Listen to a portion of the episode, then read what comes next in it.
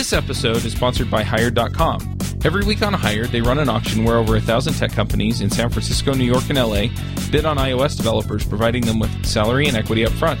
The average iOS developer gets an average of 5 to 15 introductory offers and an average salary offer of $130,000 a year.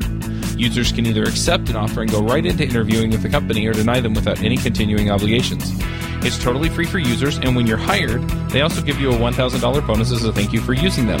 But if you use the iPhreaks link, you'll get a $2,000 bonus instead. Finally, if you're not looking for a job but know someone who is, you can refer them to Hired and get a $1,337 bonus if they accept the job. Go sign up at hire.com slash iPhreaks. Hey, everybody, and welcome to episode 155 of the iPhreaks Show. Today on our panel, we have no one.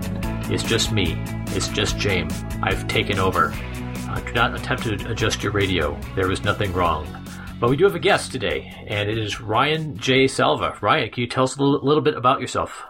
Yeah, man, totally. Uh, well, first, thanks for having me on. I really, really appreciate the opportunity to chat with you and all of your developers on the podcast. Super cool. As you said, my name is Ryan J. Salva. I am a product manager over on the Visual Studio team at Microsoft. Uh, specifically, my team works on JavaScript mobile development. So anything having to do with Apache Cordova, React Native, and even occasionally Native Script, or any other crazy framework that you guys think of to deliver deliver mobile apps to using JavaScript. I'm a JavaScript developer myself of about oh, 15, 16 years now, and uh, been with Microsoft for only five of those. Before that, I was an entrepreneur, had a couple of startups, a little bit of success there, spent a lot of time in web development. Uh, so I love geeking out about anything having to do with web technologies. Great. Sounds like we got a lot of cool stuff we can go over. But today, yeah, we're, Today we're going to talk about Cordova, and yeah. tell us a little bit about that project. Yeah, yeah, totally. So, a lot of people have probably heard about Cordova. It's been around as a technology or a framework for about six years now. It was originally developed by the Nitobi Corporation out of Vancouver, Canada, and under the name PhoneGap. Uh, so a lot of people, when they hear PhoneGap or Cordova, they think, you know, what's the difference between the two? The fact of the matter is, is that PhoneGap and Cordova are essentially synonymous. What it is is a technology is it's a way of taking a web application, a JavaScript based application, packaging all of those web assets up and putting them inside of a native wrapper uh, so that when you deliver the native, you know, APK to the Android device, what you're actually seeing is a full screen web view. Uh, so all of your UI is rendered via HTML, CSS, and JavaScript. But then there is a bridge in between the web part, the web view piece of it, and native code running on the other side so that you still get access to things like know, camera or accelerometer or address book or any of that good kind of stuff. You still have access to all of your device capabilities. You still have the ability to, you know, support offline scenarios because all of the web tech, the HTML, CSS, and JavaScript is ultimately packaged with the application. It's really just a way for JavaScript developers to participate in the mobile app economy without having to abandon the languages that they love. Okay, so you talked about Android and APK. In the iOS world, you're actually creating an app, and that's being yep. rendered in, say, a UI web view. Yeah, yeah, it's the, it's the same across all of them. You've essentially got a full screen web view, which is rendered using, as you might expect, HTML, CSS, and JavaScript. And then in both cases, there is still native code that can run. Those native code is bundled using these things called plugins. Uh, plugin is essentially actually just a uh, componentized bit of native code that gives you access to uh, a native device capable like camera or accelerometer or address book. And then your HTML application that's sitting in that web view uses a common JavaScript API to access the native code so that in the end, you're able to use the same common shared code base across both Android, iOS, and Windows and use, you know, a single navigator.camera.getPicture method. But when it's deployed to Android or iOS or Windows, it invokes the appropriate native code for that platform. Uh, so the camera plugin will be written in Java and the or on Android and on iOS it will be written in Objective C and in Windows it'll be written in C sharp. So ultimately, this is really just enabling developers to leverage the languages that they love, or, you know, if they love JavaScript, stay with their web development tools, but still participate in kind of the mobile app economy. Okay. So in the continuum of how we develop software that runs on mobile apps, we have, you know, native applications that run iOS, Android, or we have a web application, which just runs on a web server and just run in your browser. This sounds like it sits in the middle. You're actually downloading an app, but internally it's it's running a, UI web view, and everything is happening in HTML. So you're not dealing with the native controls, uh, but you do have access to some hardware. You talked about the camera and different things like that. That sound right? Exactly correct. Yeah, that's that's precisely correct. And in fact, that's why these types of applications end up being called hybrid applications. They are a hybrid between native and web significantly, there are ways to actually invoke native UI controls. For example, developers can leverage things like the ACE plugin, which allows you to invoke, let's say, a tab control or a, um, a slide in uh, navigation menu, something like that. So there are ways that you can actually kind of pull from the best of both worlds. UI constructed using HTML, CSS, and JavaScript, and UI constructed via the native layer. That's kind of advanced techniques, if you will, more so than, than mainline scenarios. Okay, so you do have some access to native controls, buttons, table view if you need to have that type of functionality. That's exactly. Cool. Yeah, yeah, absolutely. And I think what it really allows you to do is it allows you then to leverage, let's say that you've got, let's say it's a product list. Let's say you've got like an, like a commerce type of app, a retail app. And you've got a product list that is, you know, a bunch of men's shirts, let's say. Well, there's no reason that that long list of just what if usually are just JPEG images along with a little bit of text why that can't be HTML, CSS, and JavaScript across all of your deployment targets, both going to mobile applications and going to web applications. But then when you've got some kind of marquee experience, some sort of you know, ubiquitous navigation or some kind of like homepage kind of, uh, or, you know, home view, entry view that you want to be super slick and have really fluid animations and you want it to really feel like the native platform, that's when you invoke that bit of native UI. And so you can maximize then your code sharing and eliminate kind of replication of code across deployment targets, but then still have really slick custom UI that provides a unique experience based upon the device and the platform that you're using.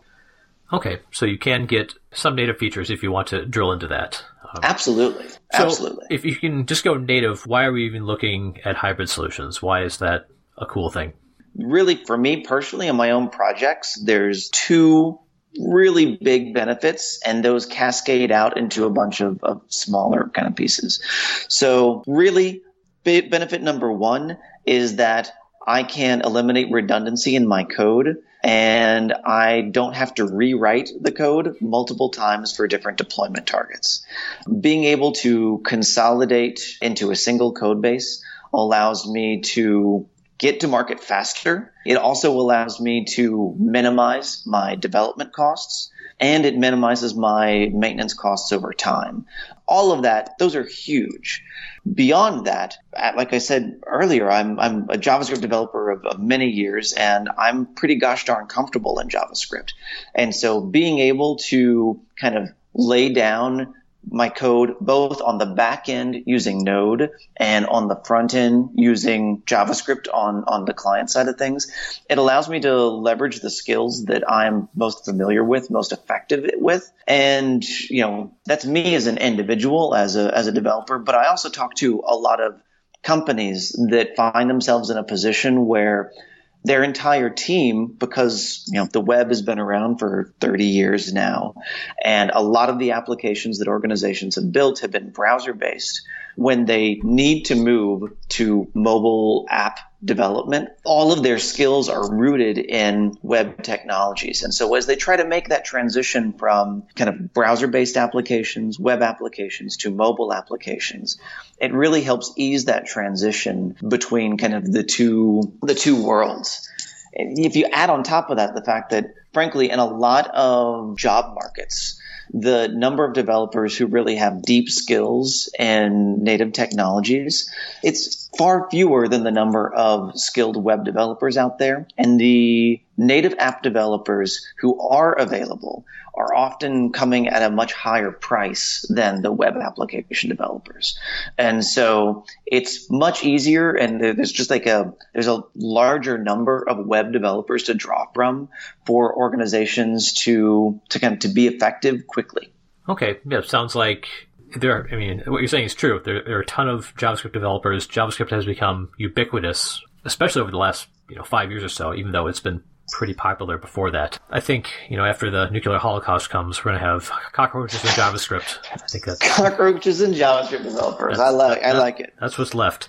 Yep. Well, you know, and like I kind of alluded it to a little bit there, but the whole full stack thing, being able to use JavaScript both on uh, your server side and on your client side, that also just helps an awful lot when it comes time to like to put together your team. Then you don't need strongly different skill sets for your client side developer and your service developer. The same guy can do double time, can do double duty. And that's not just a matter of efficiency of your workforce, but I don't know about you, but in order for me to build a, a, good application, it really helps for me to know what's happening both on the server side, on the service side, and on the client side. I've got a, a, better view of what the total kind of app architecture looks like then. And that allows me as a developer to write more efficient code. And so that's a big plus from my point of view. Yeah, definitely. If you can use at least use, use the same language on the server side and client side, that's a huge win. That's something we're hoping for with it with Swift. I don't think that's not mm-hmm. for Objective C, but it's a benefit. But how much of a benefit is it really? Because you know, web development, developing APIs, server stuff, it's a certain mindset, certain set of patterns, and client development is very different. How much? Yeah. Code, how, how much code reuse are you seeing in in practice? There's a couple of different angles to look at this. So there is a difference here, totally agree, between building a website and a mobile client. Those are, I don't say they're worlds apart, but they are very different things. I think that there, you do see a lot more commonalities between building a web app and a mobile client as a lot of kind of web applications have moved closer to a single page architecture, then the amount of code sharing and code reuse that you can see between your, your web distribution channel and your mobile app distribution channel can climb up there to the 70 to 80% range. I think more so than anything else, particularly for developers who are coming from a browser based kind of a web based application. It's being able to share their, I'll call it their business logic, less so than it is the UI layer. Let's say, I don't know, let's take a canonical example of moving, oh God, I hate using this example, but we'll use an, uh, an expense app, right, in a line of business scenario. That expense app, it's probably been there for 15 years and the whole thing needs to be kind of rebuilt from scratch anyways. But so long as you've got some decent service based APIs, the transfer of skills from that browser based deployment target to the web one, it's a lot easier for those developers to just kind of say, all right, pick it up. I can now make some better decisions about my architecture on the mobile client. I may be starting from scratch or close to scratch, but at least when I'm picking up and starting to write again and build that app, I can do so without also having to shoulder the burden of learning a new language or new technology at the same time. I can at least stay in kind of a JavaScript coding model. And that allows me, again, to get the application built quickly, to use the exact same code base to all three of the major platforms out there, the iOS and the Androids and the Windows of the worlds. And that speed to market and reduced maintenance cost over time really kind of pays off dividends even if the amount of code sharing that I'm doing between my brand new shiny mobile client and my expense app that's 10 or 15 years old even if there's not a whole lot of code sharing there, I'm able to get there quickly and able to do get there in a way that eliminates redundancy of code between the disparate platforms. So I'm not having to rewrite it two or three times. Okay, that makes sense. And if you're coming from a JavaScript background where you're doing web development, web development, as you said, is getting heavy client side patterns, which yeah. can mimic what we're doing on mobile clients.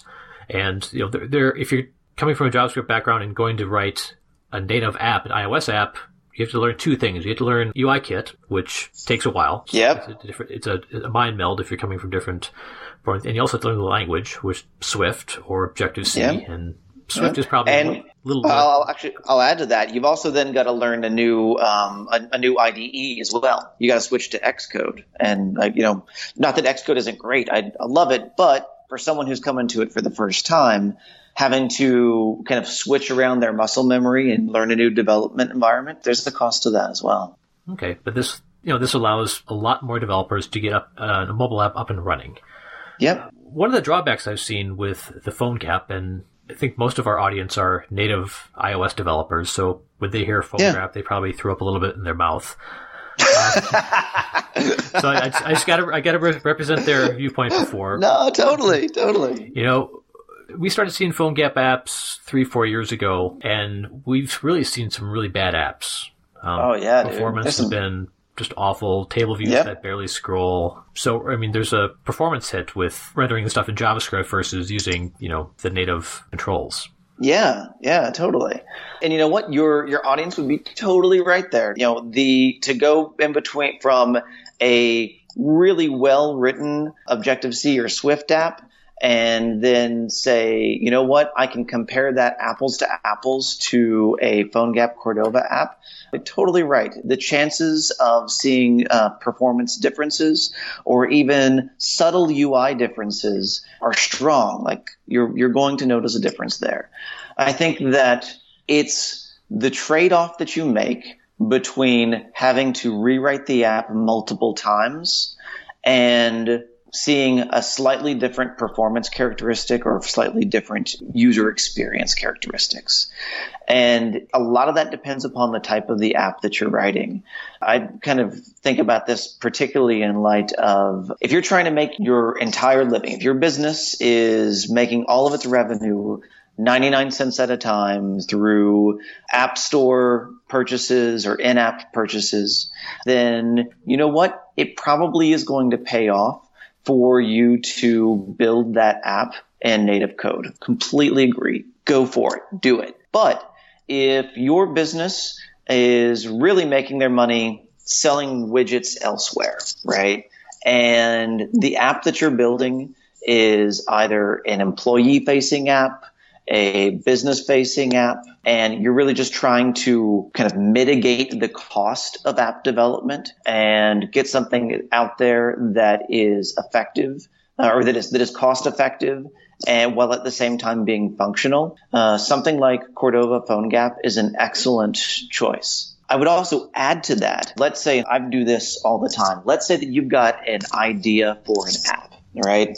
and you're not entirely sure if it's got any traction. You know, you're just trying to get an MVP out there to see if this is an app worth building. If you wanted to throw together a solid MVP, a good prototype, and do it in a one or two days, Cordova PhoneGap, again, another great choice here. And that way you can at least get something into the store, get it there quickly, get some user feedback. And then if it looks like that app has got legs and you're ready to kind of build out something that's a little bit more luxe, then go for it. Throw away the old code that you wrote the Cordova app in and rebuild it again using native languages. That's a totally reasonable strategy as well. You know, I think a lot of Cordova's sweet spot, again, is being able to leverage the kind of rich amount of resources that are available to kind of the web community, being able to leverage that to cut and paste, build something quickly, get it out, and and not have to worry so much about the long-term maintenance split across multiple platforms. Like the primary value proposition here, like the reason for doing it is that you want to share code amongst multiple platforms at a low cost and want to do it quickly. That's when Cordova really, really shines. But then when you're ready to kind of become a, you know, top 10 app in the store, hell yeah, convert over to native at that point because at that hopefully you've proven your um, your business model by that point and you're ready to invest in a more premium experience that's a good point I, one thing i I bring up with a lot of my clients is that you know don't spend money until you know this is a product that people want to use. And, totally. You know that, that completely makes sense to me. So if you can crank something out quickly and just verify what you're doing, that's totally valid. And you know, it may need to be a native solution at the end game, but to choose the different approaches, you know, do something, do something quick with Cordova or go native. You know, I feel there's like there's a continuum. Yes. You know, you know yes. if you're Facebook, you want people using your app every day. You want them swiping through things and doing all sorts of crazy things. I mean, that has to be native. It would never go to Cordova. On the other spectrum, if you have a captive audience that needs to use what you're building, or they want to, they need the info. I mean, they'll use whatever you have. I mean, if there's yeah. bugs, if it crashes, they don't care. Yeah, anyway, yeah. So. Well, you know, and I mean, hopefully you're not deploying bugs and crashes. I mean, there's I, I don't I don't want to paint an unfair um, picture of Cordova that it is a buggy framework. It is not in and of itself. It's actually very stable. But I, I, did, I didn't. But you're right. I didn't mean yeah. Cordova. I just mean like if people want to use your app, need that info, they'll put up with whatever they have to. Yeah. You know, so yeah. Uh, I mean, yeah. a few years ago, I there was like one college hockey app on the App Store, and it was PhoneGap or something like that, and it was awful. You know, it was probably jQuery mobile, PhoneGap. Performance was terrible, mm-hmm. but you know, it was the only app that had that info, and so I used it. Yep. yeah, totally. Checked out my Gopher scores, and uh, and they they went native a, a year or two later. But you know, if people want to use it, they'll use it. Yeah, and then like by that point, they had proven it out that people like you would use the app. They would see the ads or whatever kind of monetization strategy they were using, and they were ready to to kind of graduate up out of it. I mean, it really just depends. Like, do you want to invest all of the time up front, especially if you're trying to target multiple different app stores? Do you want to invest all the time up front to write it twice or three times? If you don't, hey, this is a really great option to test out an idea to see if it's got legs. And to be fair, there, there actually are some, some unique advantages to kind of the JavaScript ecosystem here. And, and the big one, this one gets played up an, an awful lot by the React Native community, uh, but it applies equally well to Cordova apps as well. One of the I don't know, one of the shackles that we have as native app developers is that anytime we want to submit an update to the store, we have to just do that. We have to resubmit it to the store. And I don't know about you, but my experience has been, especially with the Apple Store, that can often take days before I actually kind of get the app update through. And that time, especially if you've got a crashing bug or something like that, can be black death to your ratings.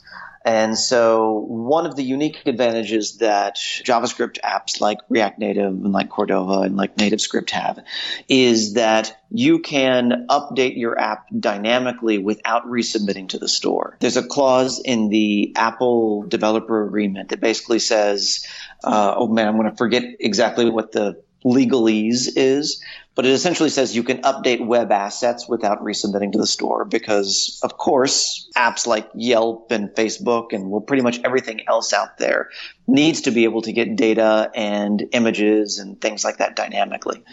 And so what that does is that opens up something of a loophole for Cordova React Native developers whose entire application is written using JavaScript. And it enables them to essentially replace the entire contents of their www folder that is packaged locally with the app.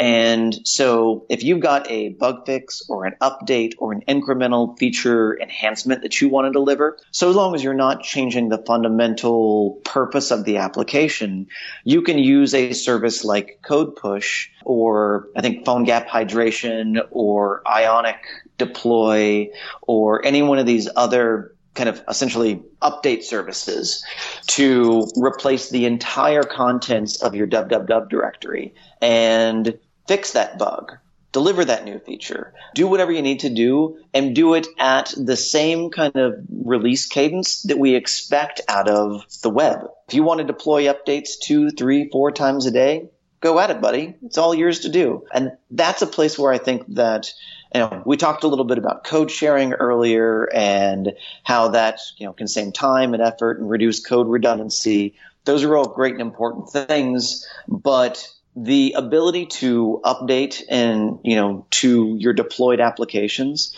that's something that uniquely and only javascript powered apps can do. And i think that's a pretty awesome thing yeah it's one of the achilles heel at least in the apple ecosystem where you're yeah. dependent on the App Store to give you the thumbs up for anything that you want to change, which you know takes time, days exactly or, or weeks. Less of a problem with with Android because you can just throw it out there if you need to. Yep. So how how does yep. update work if the user is actively using your app and they're going through and you update the you know the JavaScript? Does that happen yeah. on, does that happen on app launch or how does that work? Yeah, so it's it's really totally up to the developer. The basic workflow looks like this. I've submitted my app to the store for the first. You know, it's got to be in the store for people to download it the first time. And when I submit it to the store, I include the native code to kind of process the update. Um, I'm going to use Code Push as my example because it's it's kind of my personal favorite. Then, when you're ready to submit an update, what you'll essentially do is you will zip up the web assets that you want to deploy and you'll upload them to the code push service. From on the client side, it is the developer's decision what event they want to ping the server for. Usually you'll use an app lifecycle event like on resume or on device ready, but you could also make it on a button push, or you could even have something running in the background that checks every minute if you wanted to. So whatever app lifecycle event you use, what'll happen then is then your mobile client will ping the code push service.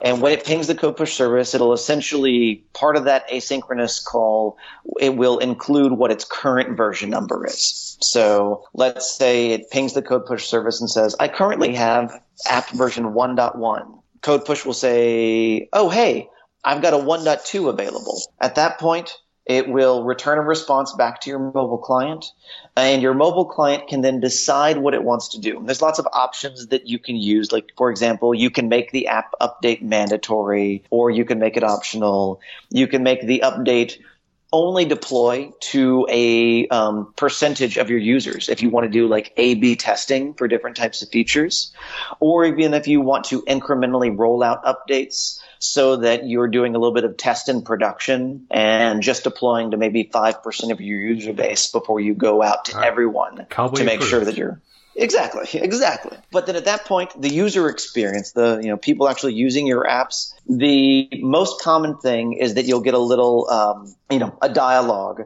that says version 1.2 is available. Would you like to install? You say okay, and uh, at that point, you've got two options. You can either force a restart of the app once the download is complete and it's done, or you can let them wait until the next time that they naturally restart their app to replace the contents of the www folder. It does re- require a restart of the app, but then there's all sorts of safety checks that you can also put in there to make sure that the actual contents of that zip folder were completely downloaded in a non-corrupt fashion and were correctly installed in the www folder. So one of the things that I love about the code push service is that it also allows me to essentially rewind the clock if either the contents were not successfully downloaded or even I delivered an update that I decided I didn't like because there was a crashing bug in it or something like that. I can rewind the clock and from an end user's experience, all that they see is a little dialogue that says, um, you know, you can change the language, but this update didn't work. We're rolling you back to version 1.1.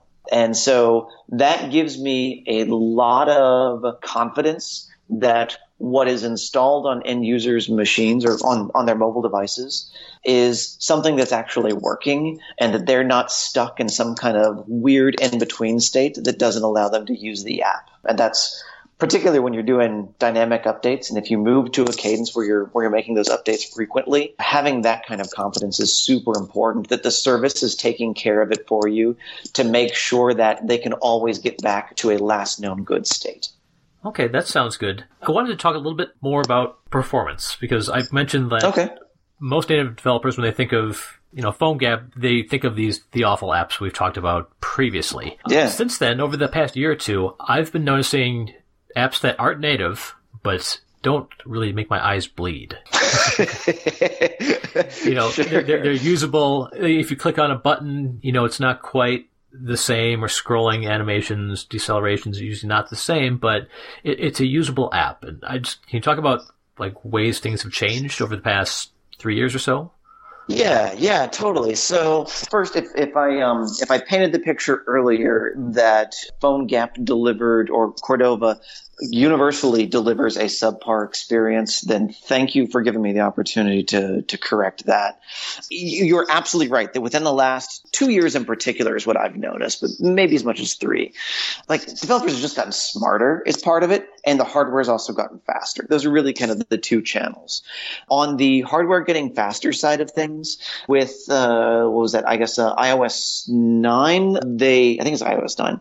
Apple allowed you to actually implement some of the acceleration that you expect out of normal browsers in the embedded web view. And so on iOS in particular, from a hardware perspective, uh, or at least from a from a browser perspective, that has gotten way better, particularly in the last year. From a developer developers getting smarter perspective, this is actually where I think the, the largest leaps and bounds have come, especially as we got a, a kind of a spade of JavaScript frameworks that weren't just, you know, adapting from a browser based framework to a web client or to a mobile client, but they're actually JavaScript frameworks intended specifically for mobile app development.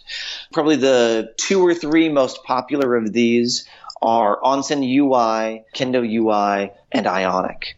The one that I end up probably using the most often is Ionic. Those guys have done a really, really fantastic job focusing on building high performance apps that adapt to the native UI of their destination platform. And so, I mean, you know, building performant UI controls, like, it takes time. It takes like, you know, actually a lot of time spent analyzing frames per second and can you optimize this for loop a little and how can you get the right inertia or gravity out of your, your list scrolling.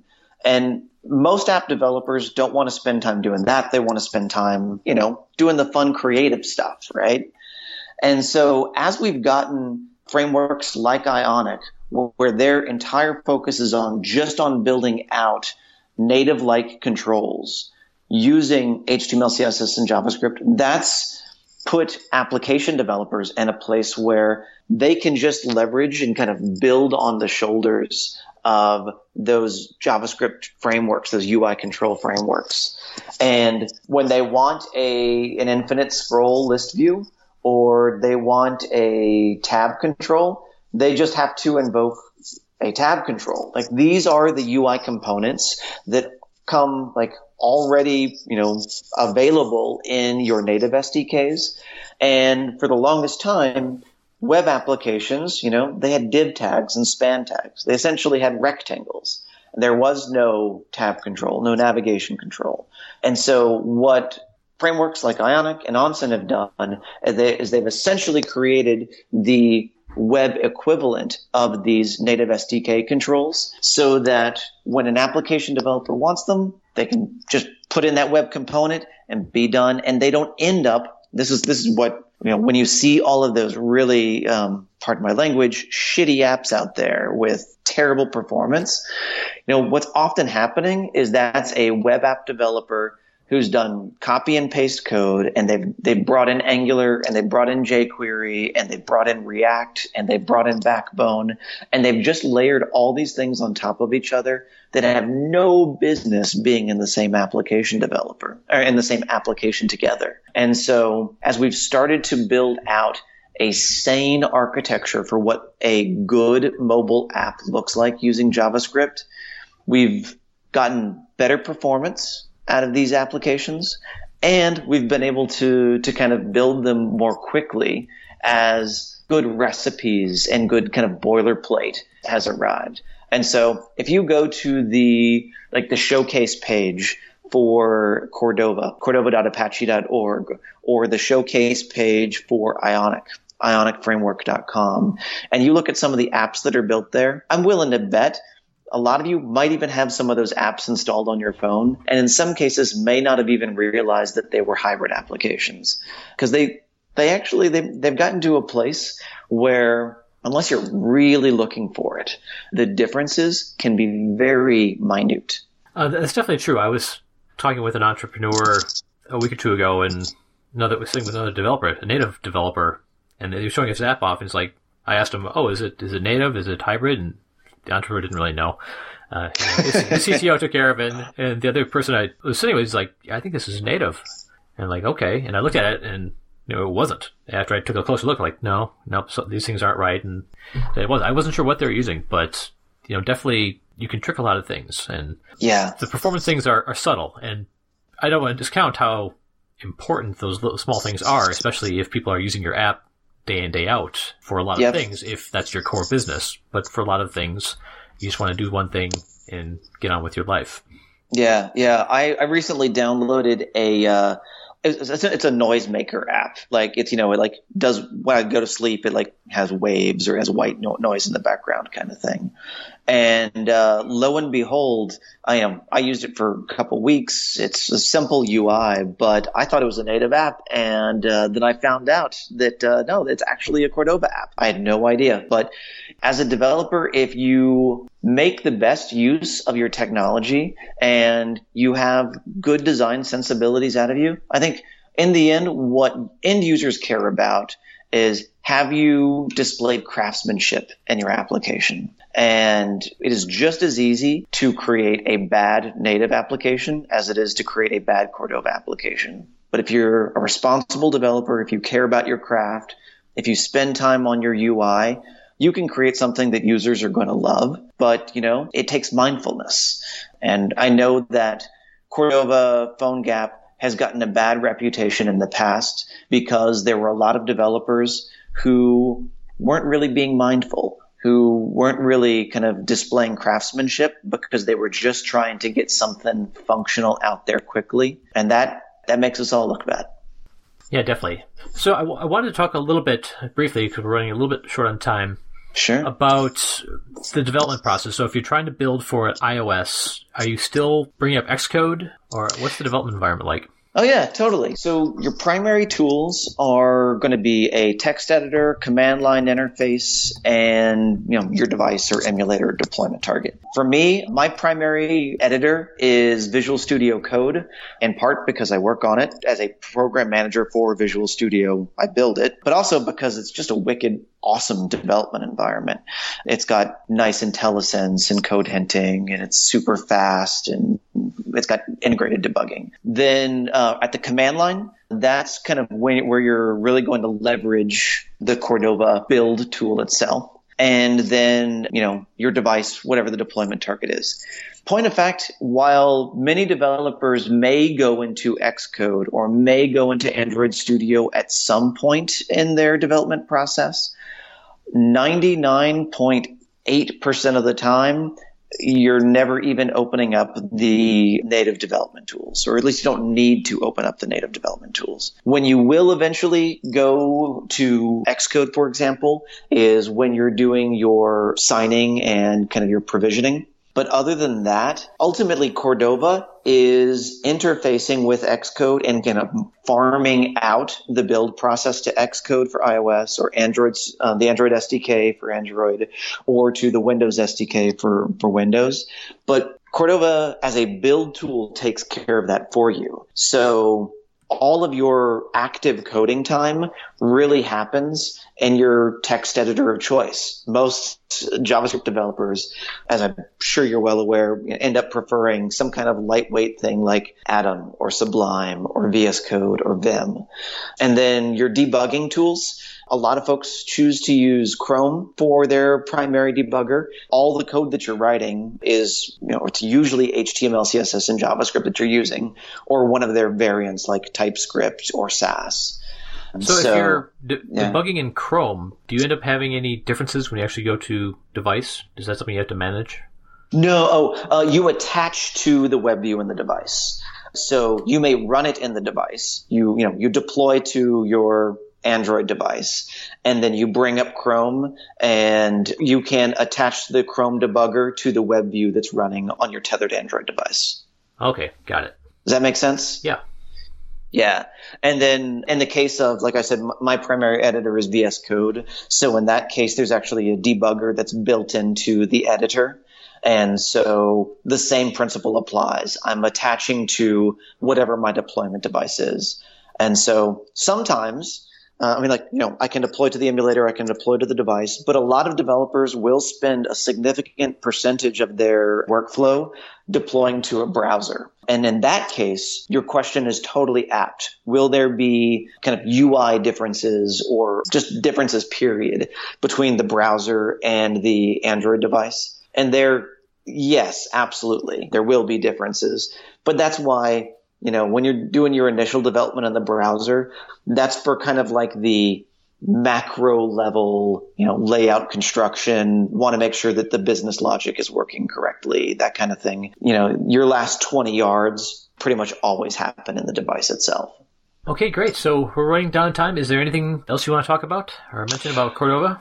No, I mean, I think that we've covered a lot of pieces of it. I would say that for developers who are particularly coming from native and are already super comfortable working with Swift or Objective C or Java, the time for you to pick up Cordova is really going to be maybe when you're trying to take that new idea and test it with users. Or if you're trying to take your app and see if maybe it will also kind of have the same kind of momentum in another app store. Let's say that you're already deployed to Apple, the Apple store, and you want to see if it's going to have legs in Google Android Play Store. Well, hey, you know what? Cordova is a great way for you to test it out and get it out there quickly. And then from there, graduate it up to the next level, right? And for organizations that really aren't trying to make their business 99 cents at a time, but they're just trying to deliver a line of business application, Cordova is another great option for getting an app out there quickly to as many devices as possible with as little upfront and long-term maintenance costs as possible. All right, great. No, it's a great overview of Cordova, and I haven't been really keeping up on it. Only only listening to the, the gripes of iOS native iOS developers. So it's good to hear, good to hear the other side, and that people are having success with it. And with yeah. some apps, you know, they're usable, and you can you can get by with it. Yeah. So we're gonna get to the picks today. I'll give you give you two if you don't mind. I've got one thing that I've been playing with a lot recently, which is the Microsoft Bot framework. As a side project, have been building chatbots recently, and this last what's your last month, Microsoft released a new framework just with like artificial intelligence. It plugs into the same system that Cortana uses, and it has allowed Cortana me to. Uh, Windows Siri for yeah, Windows Siri exactly, exactly. And it has allowed me to build a really killer bot with with AI and natural language recognition in a relatively short period of time. Anyone who wants to check it out, I would say just um, Google or Bing or whatever your favorite search engine is. Lycos your uh, Microsoft chatbot. Other than the swearing racist uh, Twitter chatbot, it should be one of the first uh, ones to come up in your um, in your search results. And then beyond that, I got to give a self plug here. I just last week started to pick up blogging again. I hadn't been doing it for a super long time. And if folks want to learn a little bit about Cordova, go check out my, my blog, ryanjsalva.com. There's a couple of tutorials on there and might be a fun exercise for folks. Okay.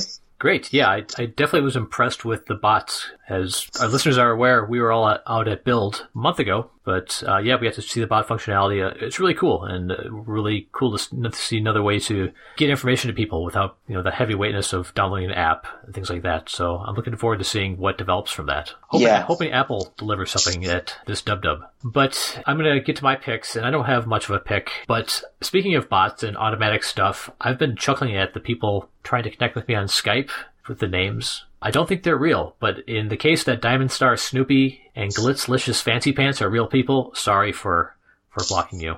But I, I am kind of I'm chuckling at the names that are coming at me at on my Skype. So whatever bot is coming up with those names, I'm laughing. Awesome sauce, I love it. So Ryan, thanks for so much for coming on the show. We tried recording at Build and they actually kicked us out of the room because the whole whole conference was being shut down. That's just how it works some days. So it's great that you get you're able to come back and I think we learned a lot about Cordova today. So thanks for coming on the show. Awesome, buddy. Hey, thank you so much. We'll see you again. All right. Bandwidth for this segment is provided by CacheFly, the world's fastest CDN. Deliver your content fast with CacheFly. Visit C A C H E F L Y dot com to learn more.